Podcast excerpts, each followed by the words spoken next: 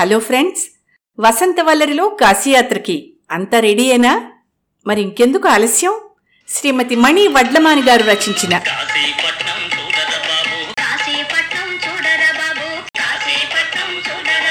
కాశీపట్నం చూడరబాబు విందామా?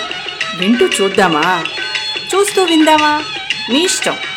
ముందుగా మొదటి అంకం. ఉదయం తొమ్మిదిన్నర గంటలు. ఒకటో నంబర్ ప్లాట్ఫామ్ మీదికి రైలు వస్తున్నట్టుగా రైల్వే స్టేషన్ వారి అనౌన్స్మెంట్ వచ్చింది. ఇక మొదలైంది జనాలలో హడావిడి కంగారు. రైలు చాలాసేపు ఆగుతుందని తెలుసు. అయినా సరే ఎవరికి వాళ్ళు తామే ముందు ఎక్కాలనే తాపత్రయం. అది మూడో తరగతి ఏసీ కంపార్ట్మెంట్. ఎంతెంత పెట్టెలేసుకుని ఎక్కుతూ ఆ తొందరలో అవతల వాళ్ళ కాళ్ళు చేతులు ఒక్కోసారి మొహాలు కూడా పచ్చడైపోతున్నా పట్టించుకోకుండా ఎక్కేవాళ్ళు ఎక్కుతున్నారు ఎక్కిన వాళ్ళు మళ్ళీ దిగుతున్నారు. అంతా గందరగోళంగా ఉంది. అలాంటి అవస్థ పడుతూ రాజారావు శ్యామల బండిలోకి ఎక్కారు వాళ్ళ సీటు నంబర్లు సరిగ్గా చూసుకుని స్థిమితంగా కూర్చున్నారు. ఇదిగో అస్తమానం కిందకి దిక్కండి ఇంకోటి కూడా చెప్తున్నాను. ఎవడైనా ఏసీ తగ్గించమన్నా ఫ్యాన్లు ఆపేయమన్నా నేను అస్సలు ఊరుకోను. అధవది అంతమంది కూర్చుంటాం. అన్ని రకాల వాసనలు కాబట్టి ఏసీ అవసరం. ఈ విషయంలో నే చచ్చినా సర్దుకుపోను. మీరు మాత్రం నా నోరు నొక్కకండే అని అల్టిమేటం ఇచ్చేసింది శ్యామల భర్త రాజారావుకి. అబ్బబ్బా అలాగే లేవే. కాకపోతే తర్వాత ఆ మాట నువ్వే చెప్తావు. చాలా చల్లగా అయిపోతోంది భోగి ఏసీ తగ్గించమనండి అని. అయినా అస్తమానం ఎవరూ రారులేవే అంటూ కిందకు దిగి నించున్నాడు రాజారావు. ఈ మధ్య టూర్ ఆపరేటర్స్ దేశమే కాదు ప్రపంచంలో ఎక్కడికైనా తీసుకెడుతున్నారు. వాళ్ళకంత డబ్బు కట్టేస్తే సరి. అలాంటిది కాశీవో లెక్క. అంటూ పెదవి విరిచాడు పెద్దాయన. అవునండి నిజానికి మనం సీనియర్ సిటిజన్స్వి కదా. అయ్యా క్షమించాలి మిమ్మల్ని కూడా నాతో కలిపేశాను అన్నాడు యువతలి పెద్దాయన కాస్త నొచ్చుకుంటూ. అబ్బే పర్వాలేదులేండి. నేను అరవైలో పడ్డవాడినే. తన షార్ట్స్ వంక చూసుకుంటూ అన్నాడు అవతలి పెద్దాయన. అదే ఇంతకీ నే చెప్పేదేమిటంటే అసలు రెండో ఏసీలోనే వెళ్ళేవాడిని. కానీ మా ఆవిడ అందులో మీ గురక తప్ప నాకు ఇంకోటి వినిపించదు. అదిగాక తక్కువ మంది ఉంటారు. పైగా తెరలు వేసేసుకుని ఉంటారు. అదే థర్డేసీలో అయితే తోటి ప్రయాణికులతో సరదాగా కబుర్లు చెప్పుకోవచ్చు. పైగా ప్రయాణం కూడా సరదాగా సాగుతుంది. అందుకని ఇందులోనే బుక్ చేయండి అంది. అని నిజాయితీగా అసలు సంగతి చెప్పేశాడు యువతలి పెద్దాయన. దానికి అవతలైన అవునండి అక్కయ్య గారు చెప్పింది నిజమేను అంటూ వరుస కలిపేశాడు. ఆపై ఇద్దరూ ప్రాణ స్నేహితుల్లా కలిసిపోయి లోకాభిరామాయణం మొదలెట్టారు. ఆ పక్కనే నించుని వాళ్ళ మాటలు విన్న రాజారావుకి కాస్త నవ్వొచ్చింది. ఎవరో అన్నట్టు నిజంగానే రైలు ప్రయాణం ప్రతి వ్యక్తికి ఓ వింత అనుభవం కలిగిస్తుంది అనుకున్నాడు. కొంచెంసేపు కింద నించుని ఆ పైన కాళ్ళు పీకుతుంటే లోపలికి వెళ్ళి కూర్చున్నాడు. లోపలికి ఎక్కే వాళ్ళని చూస్తూ కాలక్షేపం చేస్తున్నాడు. ఆ తలుపులు అస్తమానం టపటప వెయ్య తియ్య. ఈ మూడో ఏసీ బోగీలో అదోగోలా అనుకున్నాడు. అప్పుడే లోపలికి జీన్స్ ప్యాంటు టీ షర్టు వేసుకున్న ఓ అమ్మాయి వచ్చింది. చేతిలో పెద్ద ఫోను చెవిలో ఇయర్ ఫోన్స్. ఈ పక్కనున్న ఆరు బెర్తుల్లో కాకుండా దాని ఎదురుగా ఉన్న సైడ్ లోయర్కెళ్ళి తన ట్రాలీ బ్యాగ్ని సీటు కిందకి చేర్చి సీట్లో కూర్చుంది. ఏదో ఫోన్ వచ్చినట్టుంది. ఇయర్ ఫోన్స్ తీసేసి మాట్లాడుతోంది. అవతల వాళ్ళు అడిగిన దానికి ఎస్ శంఖరూప హియర్ అని ఏదో మాట్లాడుతోంది. ఆ పక్క భాగంలో ఉన్న ఎనిమిది బెర్తుల్లోనూ మొత్తం ఎనిమిది మంది ఏదో కళాశాల విద్యార్థులు కాబోలు. నలుగురు అమ్మాయిలు నలుగురు అబ్బాయిలు. ఉరికే జలపాతంలా ఉత్సాహంగా ఉన్నారు. వాళ్ళ మాటలు అల్లరితో భోగిని అదరగొట్టేస్తున్నారు. బాబోయ్! వీళ్ళు కూడా కాశీ వస్తున్నారా? ఇంకా అయినట్టే ఈ ప్రయాణం. అసలే కుర్రాళ్ళు. ఇక వాళ్ళ అల్లరికి హద్దుంటుందా? అంతా గొడవగానే ఉంటుంది. రాత్రికి పిల్లమోక సరిగ్గా పడుకోనిస్తారో లేదో అనే అనుమానంతో పాటు ఇప్పటినుంచే దిగులు కూడా పట్టుకుంది రాజారావుకి వాళ్ళని చూసి. ఇంతలో ఓ యువకుడు మెల్లగా ఓ పెద్దావిడిని తీసుకొస్తున్నాడు. పెద్దావిడ వయసు ఎనభై పైనే ఉండొచ్చు. నేను నడుస్తారా రిత్విక్కు? పర్వాలేదు అంటోంది పెద్దామె. ఆ అబ్బాయి ఆవిడ్ని దగ్గరుండి బోగిలోకి ఎక్కించాడు ద్వారం పక్కనే ఉన్న సైడు బెర్త్లో కూర్చోపెట్టి ద్వారం దగ్గర నించుని తనతో వచ్చిన వాళ్ళ చేతుల్లోని బ్యాగులందుకున్నాడు. క్యాప్రీ టీషర్ట్ వేసుకున్న అమ్మాయి తిట్టేస్తోంది. ఎంతసేపటికి రావేమిట్రా అని. అబ్బా అక్క నువ్వు ఈ పెద్దావిడిని పట్టుకుని రావాల్సింది. నన్ను అసలు బయటికి కదలద్దంటోంది అన్నాడు. వాళ్ళ మాటలు పూర్తి కాలేదు. వాళ్ళ అమ్మా నాన్న కూడా వచ్చారు లోపలికి. అందరూ జాగ్రత్తగా సర్దుకుని తమ సీట్లలో కూర్చున్నారు. బాగుందిరా నా మనవడు చక్కగా దగ్గరుండి కాశీ యాత్ర చేయిస్తున్నాడు నాతో అంటూ మనవడి బుగ్గలు పుణికింది బామ్మ. ఆ కుర్రాడు తెగ సిగ్గుపడ్డాడు. వాళ్ళక్కైతే ఒకటే నవ్వులు. వాళ్ళ అమ్మా నాన్న ఏదో మాట్లాడుకుంటున్నారు. ఏమండి? ఈ వయసులో కూడా బామ్మగారు భలే హుషారుగా ఉంది కదూ? అంది శ్యామల భర్తతో. అవునన్నట్టుగా తలూపాడు రాజారావు. ఆ బోగీలోనే ఇంకొంచెం ముందుకెడితే అక్కడున్న ఆరు సీట్లలో నాగభూషణం గారు కూర్చుని తన ఎదురుగా కూర్చున్న జంటని గమనిస్తున్నారు. ఆమె ఫోన్లో ఎవరితోనో మాట్లాడుతోంది. ఆ మాటల వల్ల తెలిసింది. ఆ జంటలో అతని పేరు విజయ్. ఆమె పేరు పద్మజ. బహుశా అతనికి ఆరోగ్యం బాగోలేదేమో. ఆమె మాటల్లో తెలుస్తోందది. అంతకంటే వివరాలు తెలియవు.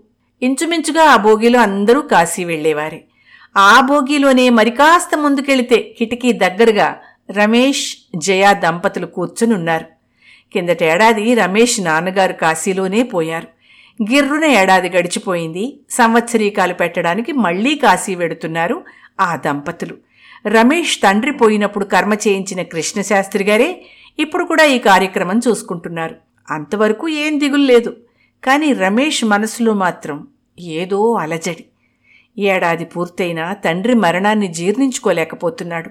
జయ ఎంత మాట్లాడిస్తున్నా ముక్తసరిగానే ఉంటున్నాడు. ఒరే చందు ఆ కృష్ణశాస్త్రి ఎవరినైనా పంపిస్తానని చెప్పాడు. వాడు వచ్చేంత వరకు ఎక్కడికి వెళ్ళకో. ఎలాగో అలా వాడి చేతి కింద ఉండి పన్ను నేర్చుకుని నాలుగు డబ్బులు సంపాదించుకోరా? ఉంటాను మరి. దిగ్గానే ఫోన్ చెయ్యే. అలా అని అస్తమానం చెయ్యకు. డబ్బులు అయిపోతాయి. జాగ్రత్తగా ఉండు నాయనా.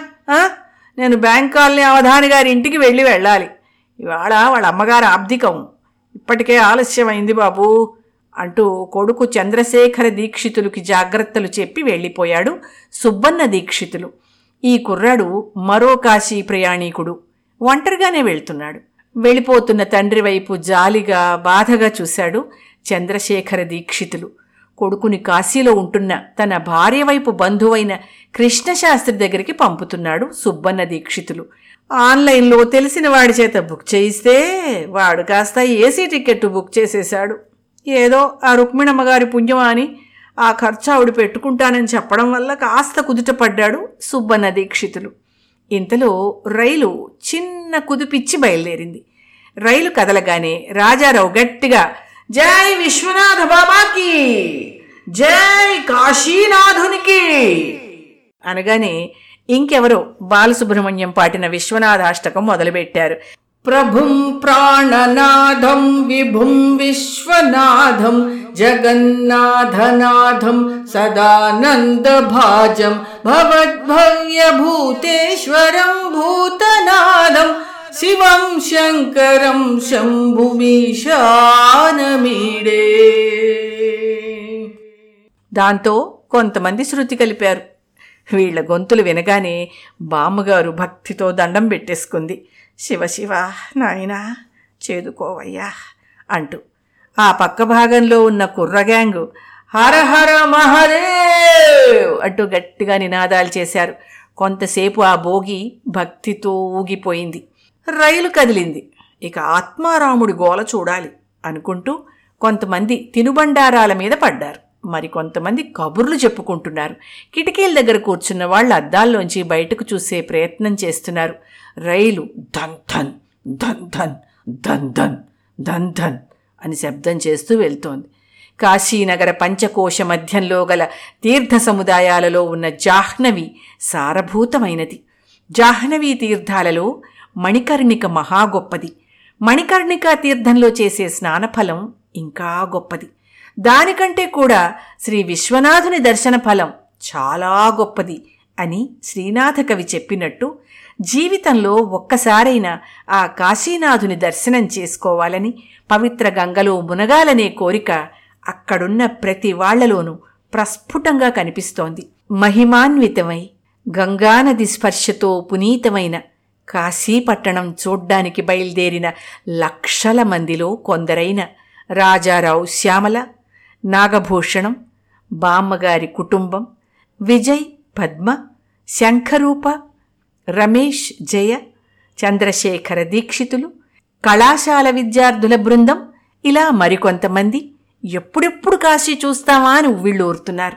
ప్రయాణం జీవితంలా మొదలవుతుంది. జీవితం కన్నా ఒక్కోసారి ప్రయాణాలే బాగుంటాయి జీవితం అనే ఈ రైలు ప్రయాణంలో ఎన్నెన్నో మలుపులు కొత్త వ్యక్తులు కొత్త పరిచయాలు కొత్త అనుభూతులు. ఎవరికీ పక్కవారితో పరిచయం లేదు. ఏ సంబంధమూ లేని వీళ్ళందర్నీ కాశీ వెళ్ళే బోగీలో కలిపిన ఆ సూత్రం ఏమిటి? అసలు కాశీ ప్రయాణం చేయాలనే ఆలోచన సంకల్పం అవసరం ఒక్కొక్కరికి ఎలా కలిగాయి? అదెలా కుదిరింది?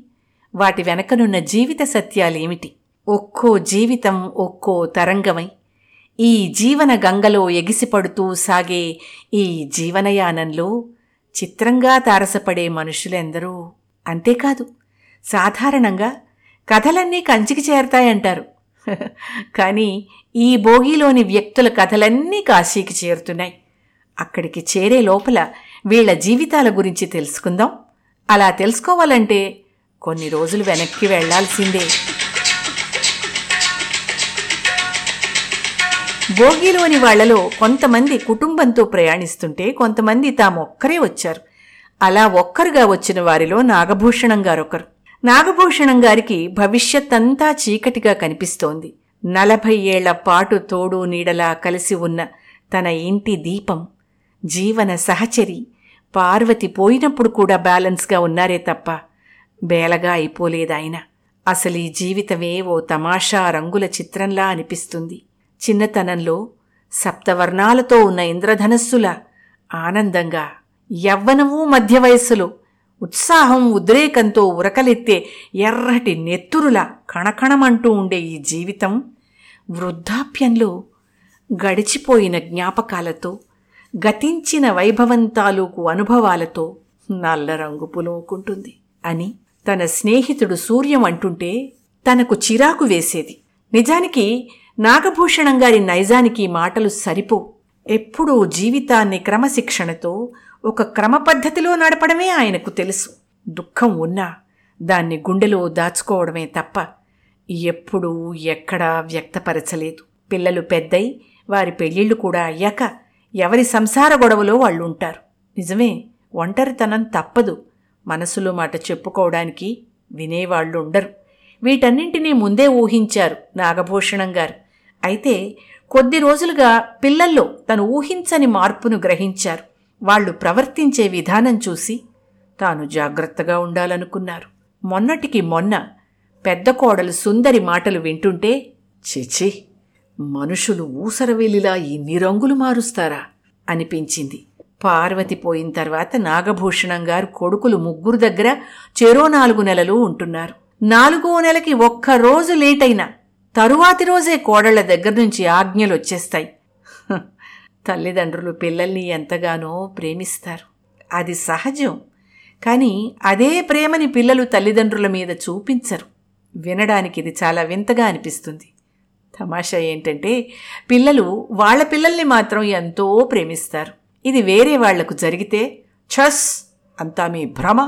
ఏ కొడుకులు అలా ఉండరు అని తీసి పారేసేవారు నాగభూషణం గారు.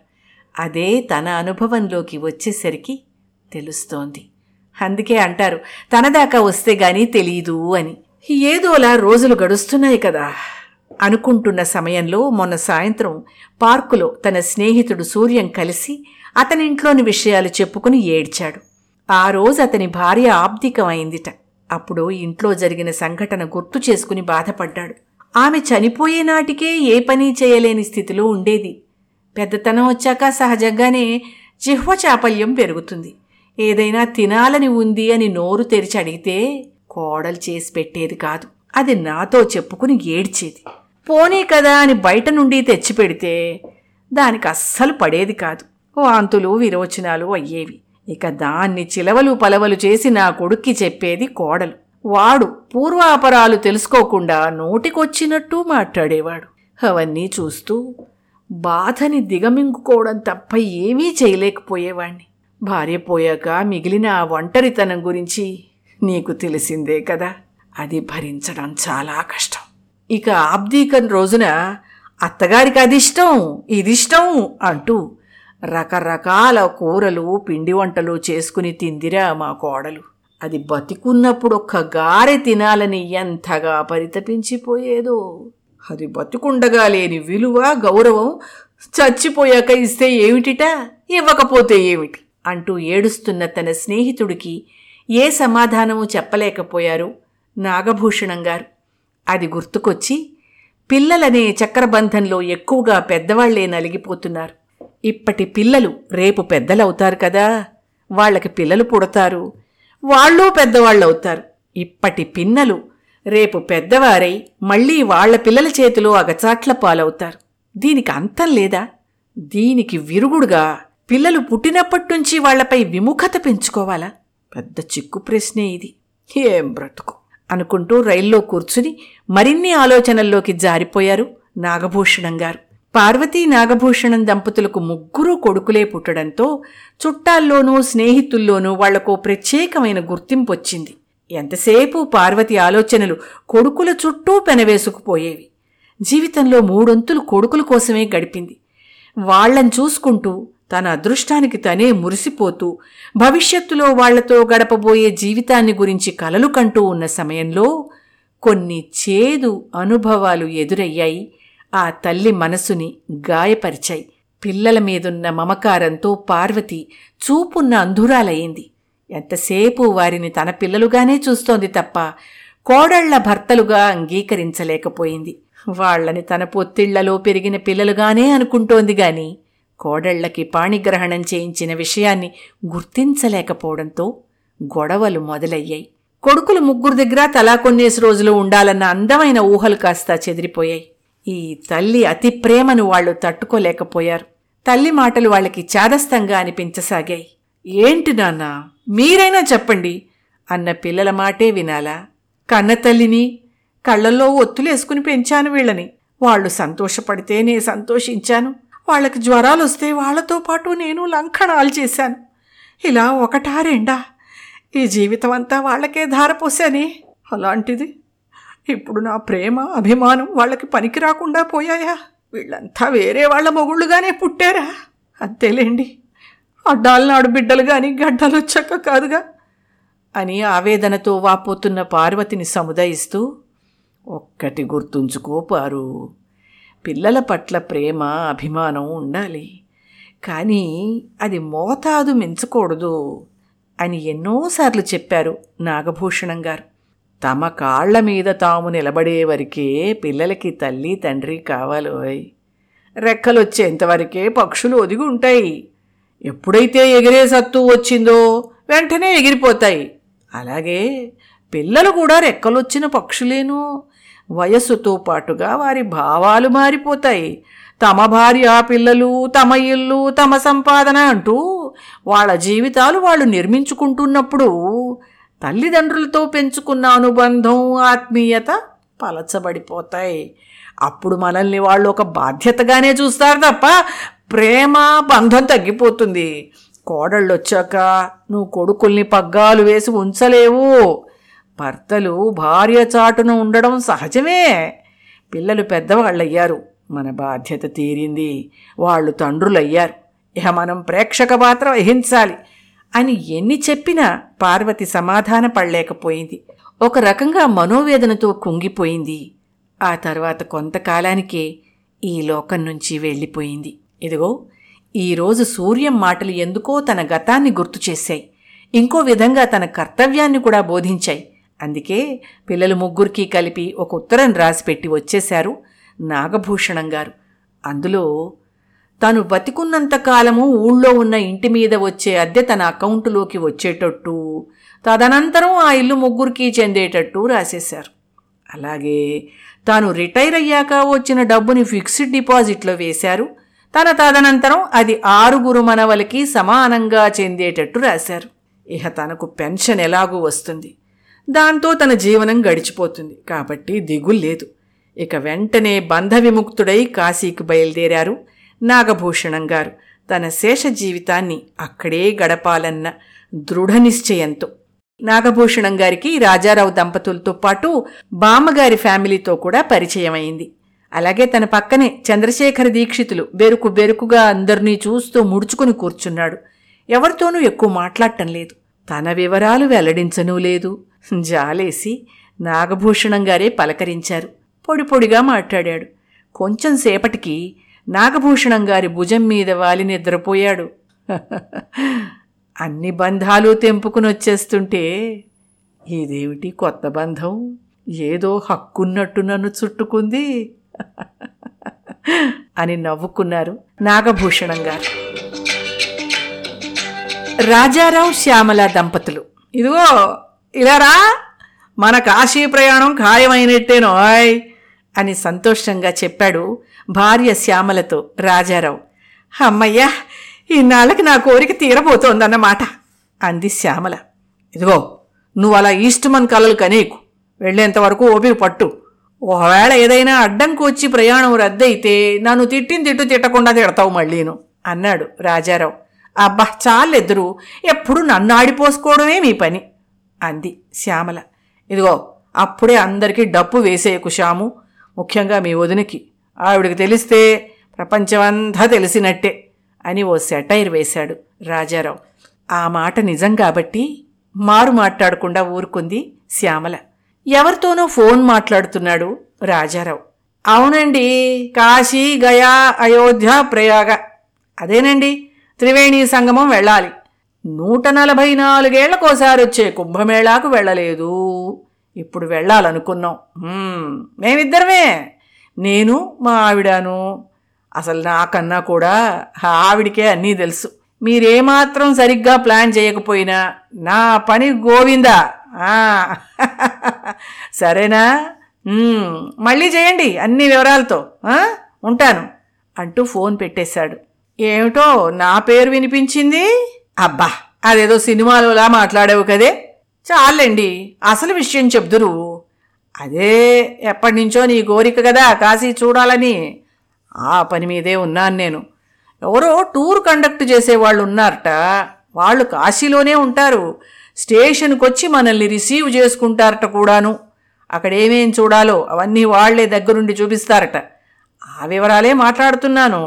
చూస్తుండగా ప్రయాణం రేపట్లోకి వచ్చేసింది రెండు రోజుల ముందు నుంచే అన్నీ సర్దుకుని ఉండడం వల్ల పెద్ద కంగారు పడలేదు. రెండు లంచులు ఒక డిన్నరు ఒక బ్రేక్ఫాస్ట్కి సరిపడే సరంజామా పెట్టుకున్నారు. ఓసారి అవన్నీ గుర్తుకు తెచ్చుకుని ఇద్దరూ తృప్తి పడ్డారు రైల్లో కూర్చున్న శ్యామల తన స్నేహితురాలికి ఫోన్ చేసి మాట్లాడుతోంది. రాజారావు ఓసారి చుట్టుపక్కల చూశాడు. అందరి మాటలు కలగాపులగంగా వినిపిస్తున్నాయి. తమ భోగి నిండుగానే ఉంది అనుకున్నాడు. రాజారావు బ్యాంకులో పనిచేస్తూ రెండేళ్ళ క్రితం రిటైర్ అయ్యాడు. ఇద్దరు అబ్బాయిలు. ఇద్దరూ ఇంజనీరింగ్ చేసి ఎంఎస్ చేయడానికి అమెరికా వెళ్ళి అక్కడే ఉద్యోగాలలో స్థిరపడ్డారు. పెద్దవాడికి నాలుగేళ్ళ క్రితం రెండోవాడికి కిందటేడాది పెళ్ళిళ్ళయ్యాయి రాజారావు శ్యామల రెండుసార్లు అమెరికా వెళ్ళొచ్చారు. ఉద్యోగంలో ఉన్నప్పుడు చాలా ప్రదేశాలు చూసినా కాశీ మటుకు వెళ్ళలేదు. దానికి రాజారావు వేరే ప్రణాళిక వేసుకున్నాడు. ఆ ప్రణాళికలో భాగమే ఇప్పటి ఈ ప్రయాణ సన్నాహాలు. సాధారణ మధ్యతరగతిలో పుట్టిన రాజారావుకి ముగ్గురు చెల్లెళ్ళు ఇద్దరు తమ్ముళ్ళు. వీళ్ళందరి బాధ్యత పెద్ద కొడుకైన రాజారావు మీదే పడింది. రాజారావు తండ్రి మున్సిపల్ ఆఫీసులో గుమాస్తా. ఇంకా తాత నాయనమ్మ అందరివి కలిపి రోజు పది విస్తళ్ళు లేచేవి ఆ ఇంట్లో. అందరిళ్ళలోలాగే రాజారావుకి కూడా అవసరమైన త్యాగాలు చేయాల్సొచ్చేది. ఖర్చులు ఎక్కువ సంపాదన అంతంత మాత్రం. అందుకే సాధ్యమైనంత పొదుపుగా ఉండేవాడు. రాజారావుకి చిన్నప్పటి నుంచి ఇంజనీరింగ్ చేయాలని ఉండేది. కానీ అతి కష్టం మీద బీకాం చదివించాడు తండ్రి. తాను రిటైర్ అయ్యే లోపల నానా తంటాలు పడి తమ ఊళ్ళోనే ఉద్యోగం వేయించాడు కొడుకు రాజారావుకి. కొడుకుని బయటికి పంపితే ఈ బాధ్యతలు వదిలేసి వెళ్ళిపోతాడేమో. అప్పుడు మిగతా వాళ్ళ గతేంగాను అనే భయంతో తండ్రి రాజారావుకి తనకు వరసకి బావమరిదైన శంకరం కూతురు శ్యామలనిచ్చి పెళ్ళి చేసేశాడు. కోటి ఆశలతో అత్తింట్లో అడుగుపెట్టింది కొత్త కోడలు శ్యామల. నిజానికి శ్యామల అత్త భ్రమరాంబ శ్యామలకి మరీ కొత్త మనిషి ఏం కాదు.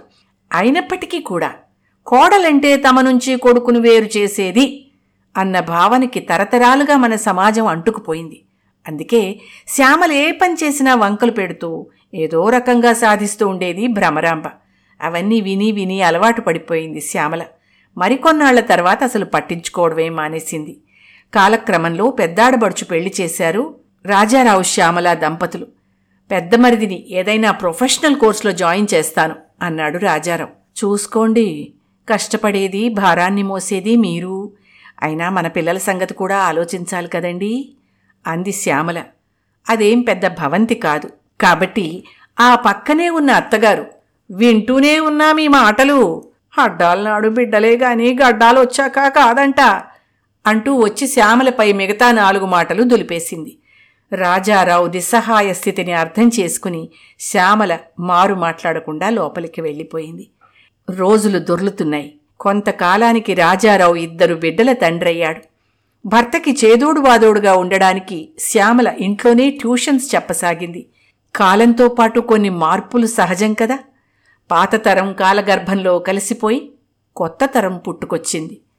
తండ్రి తన మీద వేసిన బాధ్యతలన్నింటినీ పూర్తి చేశాడు రాజారావు.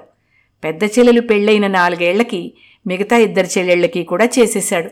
తమ్ముళ్ళకి పెద్ద చదువులే చెప్పించాడు పెద్ద తమ్ముడు ఇంజనీర్ అయ్యాడు చిన్న తమ్ముడు బీ ఫార్మసీ చదివాడు. ఎంత ఎడ్యుకేషన్ లోన్స్ తీసుకుని చదివించినా ఇద్దరూ చెరో ఊళ్ళో చదువుతూ ఉండడంతో హాస్టలు ప్రయాణపు ఖర్చులు అన్నీ రాజారావే భరించాడు. ఆ కష్టానికి తగ్గ ఫలితం దక్కింది. ఇద్దరు తమ్ముళ్ళకు మంచి ఉద్యోగాలు వచ్చాయి వాళ్ళిద్దరికీ వయసులో పెద్ద తేడా లేకపోవడంతో ఇద్దరికీ ఒక పందిట్లోనే ఒకేసారి పెళ్ళిళ్ళు చేసేశారు. పెద్ద తమ్ముడు డెహ్రాడూన్లోనూ చిన్న తమ్ముడు అమెరికాలోనూ ఉన్నారు. అమ్మయ్యా! అని ఊపిరి తీసుకునే లోపల తన సంసార భారం పెరగడం మొదలైంది. తన పిల్లల చదువులు ఫీజులు కాలేజీలు సీట్లు మళ్ళీ ఆట మొదలైంది రాజారావుకి. నిండా మునిగి ఉన్నవాడికి చలేమిటి? జరిగేది జరుగుతూనే ఉంటుంది. దాంతోపాటు నడుస్తూ పోతే సరి? అనుకున్నాడు. కాలగర్భంలో మరికొన్ని ఏళ్ళు గడిచిపోయాయి. తండ్రిని పెద్ద వయసులో తన దగ్గరే ఉంచుకున్నాడు రాజారావు. పెద్ద కోడలి హోదాలో శ్యామల చేతికి ఇంటి పెత్తనం వచ్చింది. జవసత్వాలుడిగినా నోరు తగ్గలేదు అత్తగారు భ్రమరాంబకి. అందుకే కోడల్ని ఇంకా అజమాయిషీ చెయ్యాలని ప్రయత్నం చేస్తూ ఉంటుంది.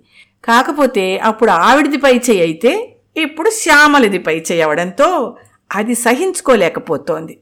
కూతుళ్ళు ఇక్కడికి రావడమే గాని వాళ్ళకు ఒక్కసారి కూడా తమ తల్లిని తండ్రిని తమ దగ్గర కొన్ని రోజులు ఉంచుకోవాలన్న ఆలోచనే రాదు. అప్పుడప్పుడు శ్యామల కనిపిస్తూ ఉండేది. వీళ్ళకి అసలు తల్లిదండ్రుల మీద ప్రేమ కూడా లేకుండా ఎలా ఉందబ్బా అని. కాలం ఎప్పుడూ ఒకేలా ఉండదు. మార్పు వస్తుంది ఈ మధ్యకాలంలో భ్రమరాంబలో పెద్ద కోడల మీద అభిమానం బాగా పెరిగింది. అందుకు కారణం శ్యామల మంచి ప్రవర్తన మిగతా ఇద్దరి కోడళ్ళ దురుసుతనం. వాళ్ళు ఈవిడ మాట్లాడే ప్రతి మాటకి ఎదురు చెప్పేవారు. దాంతో భ్రమరంభ తన పెద్దరికం దెబ్బతిన్నట్టుగా భావించేది. పల్లెత్తు మాట్లాడని పెద్ద కోడలేనయం అనుకోవడం మొదలైంది. అత్తగారిని తన మాటలతో గాని చేష్టలతో గాని నొప్పించేది కాదు శ్యామల. మొన్నటికి మొన్న రాజారావు తన తండ్రి సాంబమూర్తి డెబ్బై ఐదవ పుట్టినరోజే కాకుండా యాభై ఏళ్ళ పెళ్ళి రోజు కూడా ఘనంగా జరిపించాడు. రాజారావు తమ్ముళ్ళు చెల్లెళ్ళు వాళ్ళ పిల్లలు అందరితో ఇల్లంతా పండుగ వాతావరణం వచ్చింది. ఆ తర్వాత కొంతకాలానికే సాంబమూర్తి గారు పోయారు. ఆయన పోయిన ఏడాదికే భ్రమరాంబ గారు కూడా పోవడంతో ఒక తరం ముగిసింది. జ్ఞాపకాలుగా గోడల మీద మిగిలిపోయారు.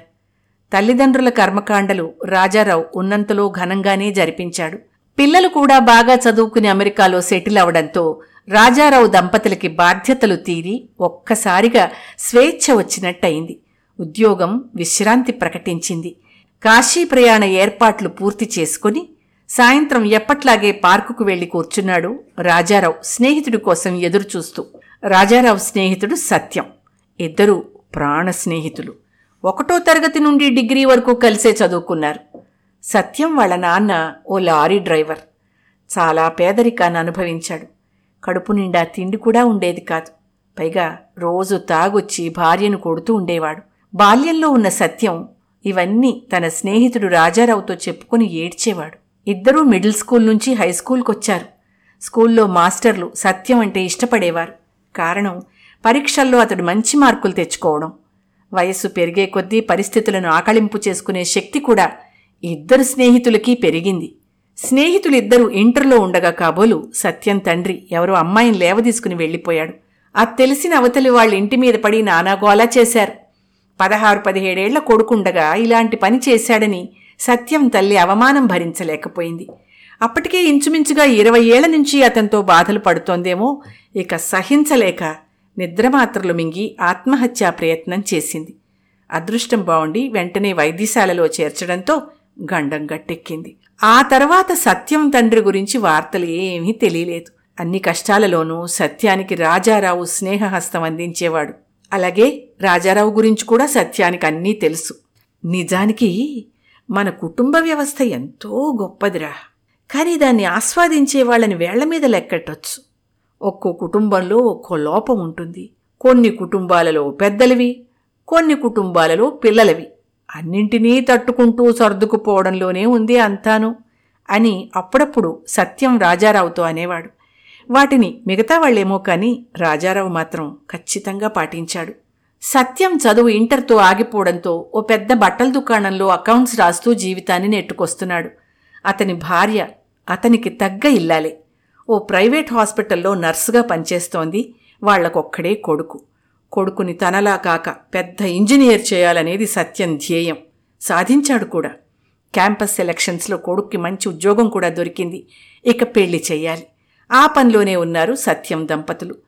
పార్కులో దీపాలు కూడా వెలిగాయి. పార్కులో కూర్చున్న రాజారావు ఇంకా సత్యం రాలేదేమిటి చెప్పమా? అనుకుంటూ ఉండగానే హడావిడిగా వచ్చాడు సత్యం. ఒరేయ్ నీకో సంగతి చెప్పాలి. రెండు రోజుల క్రితం మా ఆవిడ నన్ను అర్జెంటుగా హాస్పిటల్కి రమ్మని కబురు పెట్టిందిరా. వెళ్ళి చూద్దును కదా అక్కడ ఎప్పుడో వేరే అమ్మాయితో వెళ్ళిపోయిన మా నాన్నున్నాడు ఆ ఆయన అసలు బతుకున్నాడని మేము అనుకోలేదురా. ఎవరో తీసుకొచ్చి జాయిన్ చేశారట. మీ వాళ్ళు ఎవరైనా ఉన్నారా అంటే నా పేరు అమ్మ పేరు చెప్పాడట. అది విని మా ఆవిడ నాకు కబురు పంపింది. అసలే బక్క ప్రాణి పైగా తాగే అలవాటు. అంత తాగుడు అలవాటున్నా ఇంతకాలం బతికున్నాడంటే గట్టి పెండమే అనిపించింది. ఇంతవరకు అమ్మకి చెప్పలేదురా. ఆమెకి ఈ విషయం ఈ వయసులో చెప్పాలా? వద్దా? ఇదే ఆలోచిస్తున్నాను. ఎందుకంటే అమ్మ అభిమానం గురించి నాకు తెలుసు. ఇక జీవితంలో ఆయన మొహం చూడనని ఒట్టు పెట్టుకుంది. కానీ ఇద్దరూ పెద్దవాళ్ళు అయ్యారు ఏం చేయాలో తెలియక నిన్ను సలహా అడుగుదామని వచ్చానురా. సత్యం ఇప్పుడు ఒక్క మానవతా దృక్పథంతోనే ఆలోచించమను మీ అమ్మని అన్నాడు రాజారావు. తీరా ఆ రాత్రి గడవనే లేదు. ఆయన కాస్తా పోయాడు. అప్పుడు వాళ్ళమ్మకి చెప్పారు భర్త లేని బాధను ఆమె కొన్నేళ్ళుగా భరిస్తున్నదే. అంచేత ఈ దుఃఖాన్ని కూడా దిగమింగుకుంది. కొడుకుగా సత్యం తన బాధ్యత నిర్వహించాడు. ఈ పనులతో అలసిపోయినట్టుగా అనిపించిన సత్యం ఎందుకైనా మంచిదని డాక్టర్కి చూపించుకుంటే గుండె జబ్బు ఉన్నట్టు చెప్పారు. జాగ్రత్తగా ఉండాలి ఎక్కువ శ్రమ పడకండి అన్నారు. దూర ప్రయాణాలు కూడా మంచివి కాదని చెప్పారు. తండ్రి చితాభస్మాన్ని గంగలో కలిపే పనిని ఎలా పూర్తి చేయాలా అని ఆలోచిస్తున్న సత్యానికి రాజారావు కాశీ వెడుతున్నాడని తెలియడంతో తన తండ్రి అస్థికలను గంగలో కలపమని ప్రాధేయపడ్డాడు. అసలే ప్రాణ స్నేహితుడు అందులోనూ జబ్బును పడ్డాడు. అందుకే రాజారావు అయ్యో దాందే ఉందిరా సత్యం తప్పకుండా కలుపుతాను. అన్నాడు. ఆ సంచిని జాగ్రత్తగా ఓ బ్యాగులో పెట్టుకున్నాడు. ఇంకా ఈ విషయం శ్యామలకి చెప్పలేదు. అలా తమ కాశీ ప్రయాణం కోసం రైలెక్కారు రాజారావు శ్యామల దంపతులు. వసంత వల్లరిలో శ్రీమతి మణి వడ్లమాని గారు రచించిన నవలిక కాశీపట్నం చూడరబాబు మొదటి అంకం విన్నారు.